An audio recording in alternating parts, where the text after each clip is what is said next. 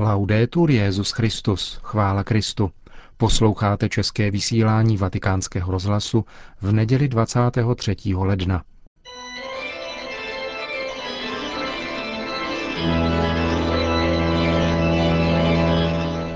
Církev a svět. Náš nedělní komentář. Připravil a hovoří Ondřej Krajtl.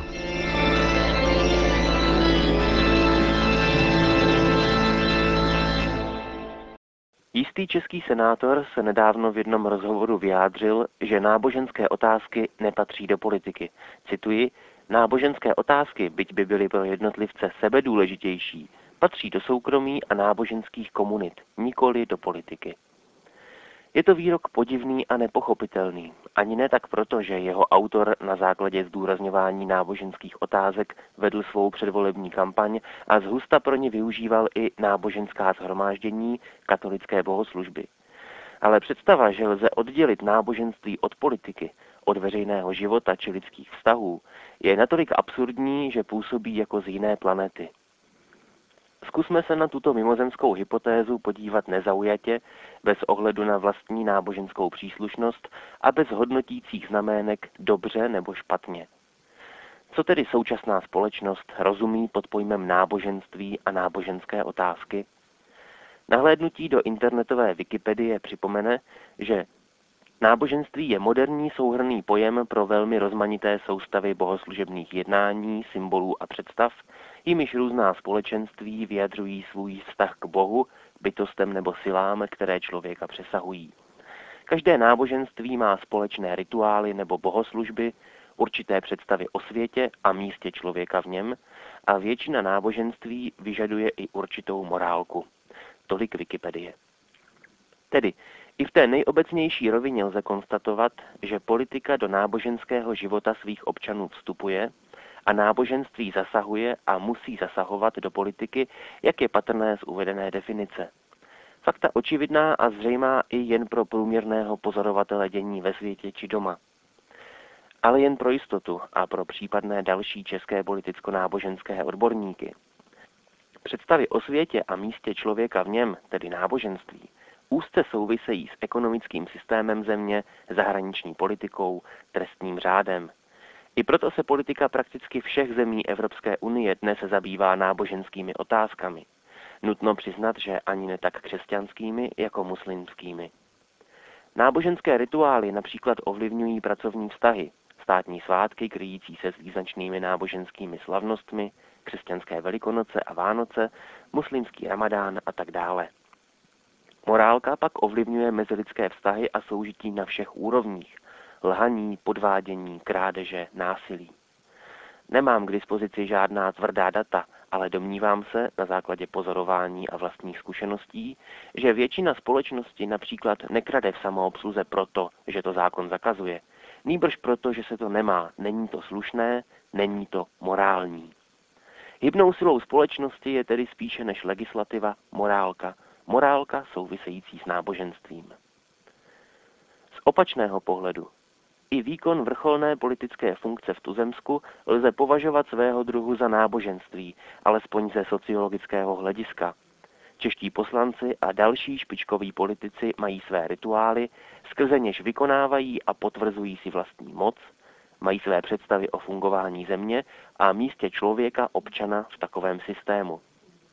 Současné vrcholně politické náboženství pravděpodobně přisuzuje občanům statut nemyslící do jiné krávy, jak by se mohlo zdát na základě četby denního tisku. A konečně také se jeví, že současná politická reprezentace má i svou morálku, lépe řečeno její morálkou je amorálnost. Tato morálka se pak projevuje i na úrovni místních samozpráv, kde korupce prostupuje vším, kde je stále běžnější pracovat pouze pro vlastní prospěch, nedodržovat dané slovo a rozlíceným občanům se vymlouvat stylem já nic, to všechno zastupitelstvo, rada města, předchozí vedení, dosaďte si dle libosti. Narážíme zde vlastně na stejný problém jako v případě dnes už pozapomenuté preambule Evropské ústavy. Západní civilizace je postavena na křesťanských hodnotách a morálce, byť se těmto základům v mnoha oblastech již značně vzdálila – Přesto je možné, moudré a slušné na tyto kořeny odkázat alespoň symbolickým gestem. Ve skutečnosti je tomu přesně naopak. Zdá se, že pro většinu našeho civilizačního okruhu pojem náboženství definitivně míří do kategorie z prostých slov. Úchylky, o níž se ve slušné společnosti nemluví. Otevírá se tak obrovské pole pro diskuzi proč, co tento stav zavinilo. Jistě dějiny všech náboženství mají své temné stránky, ale kvantitou i kvalitou je převyšují místa vznešená a krásná, myšlenky a skutky, které prokazatelně člověku i lidstvu prospěly a vedly k rozvoji, k lepšímu životu. Jak tedy pro nás věřící i pro ty ostatní rehabilitovat náboženství? Co jsme podcenili, udělali špatně, co můžeme a máme dělat lépe? Jak prokázat, že společnost i politika náboženství potřebuje? Bude to těžké, nikoli nemožné. A schválně říkám náboženství, protože i obecné křesťanské hodnoty, na něž se v rozhovoru odvolává úvodem citovaný senátor, jsou jen a pouze projevem náboženství. Opatrným slovíčkařením, tak charakteristickým pro soudobý mediální populismus, se podstata věci neskryje a nezmění. Onen senátor svými vyjádřeními nakonec prokázal dvě věci. Za prvé, že jsou mu zcela lhostejní ti, kteří jej zvolili do Senátu právě pro zdůrazňování náboženských otázek v politice. Za druhé ukázal, že neví, co mluví. Striktní oddělení náboženství od politiky, alespoň ve verbální rovině, je charakteristickým rysem totalitních režimů.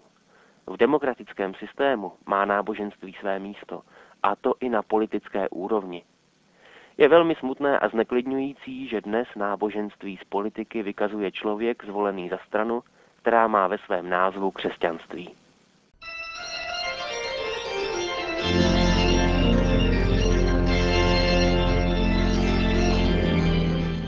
Komentář Církev a svět připravil Ondřej Krajkl.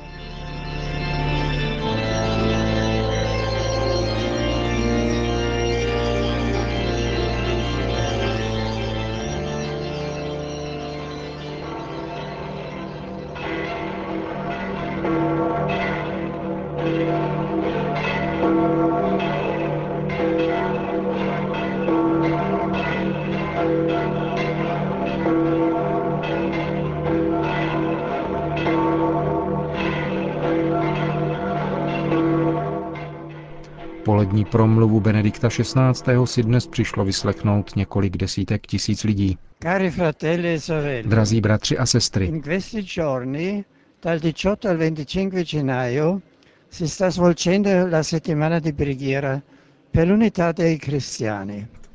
v těchto dnech od 18. do 25. ledna se koná týden modliteb za jednotu křesťanů.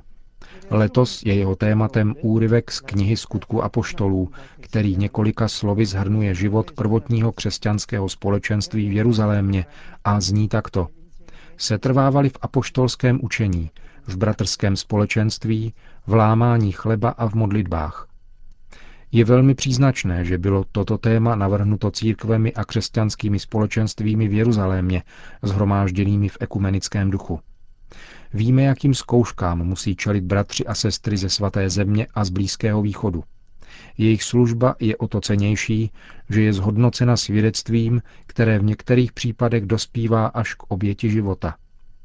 Semknuti kolem nich, přijímáme tedy s radostí náměty k reflexi, nabídnuté komunitami žijícími v Jeruzalémě. A všem se tak dostává dalšího faktoru společenství. Anche oggi, per essere nel mondo segno e strumento di intima unione con Dio e di unità tra gli uomini, My křesťané, abychom byli ve světě znamením a nástrojem vnitřního spojení s Bohem, musíme také dnes zakládat svůj život na těchto čtyřech stěžejních bodech. Život na základě víry a poštolů, bratrské společenství, eucharistie a modlitba. Jedině takto může církev, pevně sjednocena v Kristu, účinně plnit své poslání navzdory omezením a nedostatkům svých členů, navzdory rozdělením, s nimiž se musel vyrovnávat už apoštol Pavel v korinské komunitě, jak připomíná druhé biblické čtení této neděle, kde se praví Napomínám vás, bratři, buďte všichni zajedno a ať nejsou mezi vámi roztržky. Stejně usuzujte a stejně smýšlejte. Apoštol se dozvěděl, že v korinské křesťanské komunitě vznikly hádky a rozdělení A proto s velkou rozhodností dodává, je snad Kristus rozdělen? Těmito slovy prohlašuje, že každé rozdělení v církvi je urážkou Krista a současně, že je to vždycky On, jediná hlava a pán, ve které můžeme znovu nalézt svou jednotu mocí jeho nevyčerpatelné milosti. Ecco allora il richiamo sempre attuale del Vangelo di oggi. Convertitevi, perché il regno dei cieli è vicino. Je proto stále aktuální výzva dnešního evangelia. Obraťte se, neboť se přiblížilo nebeské království. Seriózní snaha obrátit se ke Kristu je cesta, která vede církev v časech, jimiž disponuje Bůh, k plné viditelné jednotě. Znamením toho jsou ekumenická setkání, která se v těchto dnech konají na celém světě. Tady v Římě, kromě přítomnosti různých ekumenických delegací, začne zítra setkání Komise pro teologický dialog mezi katolickou církví a starobilými východními církvemi. A pozítří zakončíme týden modliteb za jednotu křesťanů slavnostní bohoslužbou Nešpor ze svátku obrácení svatého Pavla. Kéž nás na této cestě stále provází Pana Maria, Matka Církve.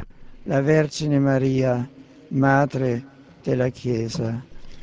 Po společné modlitbě Anděl Páně pak svatý otec všem požehnal. Sit nomen Domini benedictum, ex hoc nunc et usque in seculum, adiutorium nostrum in nomine Domini, qui feci celum et terra, benedicat vos omnipotens Deus, Pater et Filius et Spiritus Sanctus. Amen.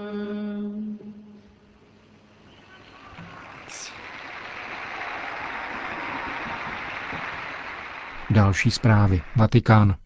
Na soukromé audienci přijal včera svatý otec kardinála Torána, předsedu Papežské rady pro mezináboženský dialog. Důvodem setkání bylo nedávné jednostrané odstoupení Káhirské univerzity Al-Azhar od vzájemných mezináboženských rozhovorů s Vatikánem, které vede právě zmíněná Papežská rada. Jako důvod uvedli představitelé Egyptské univerzity, jedné z největších autorit sunnického islámu, výpovědi svatého otce z promluvy k diplomatickému sboru, které se týkaly nedávného teroristického útoku proti koptským křesťanům v Alexandrii.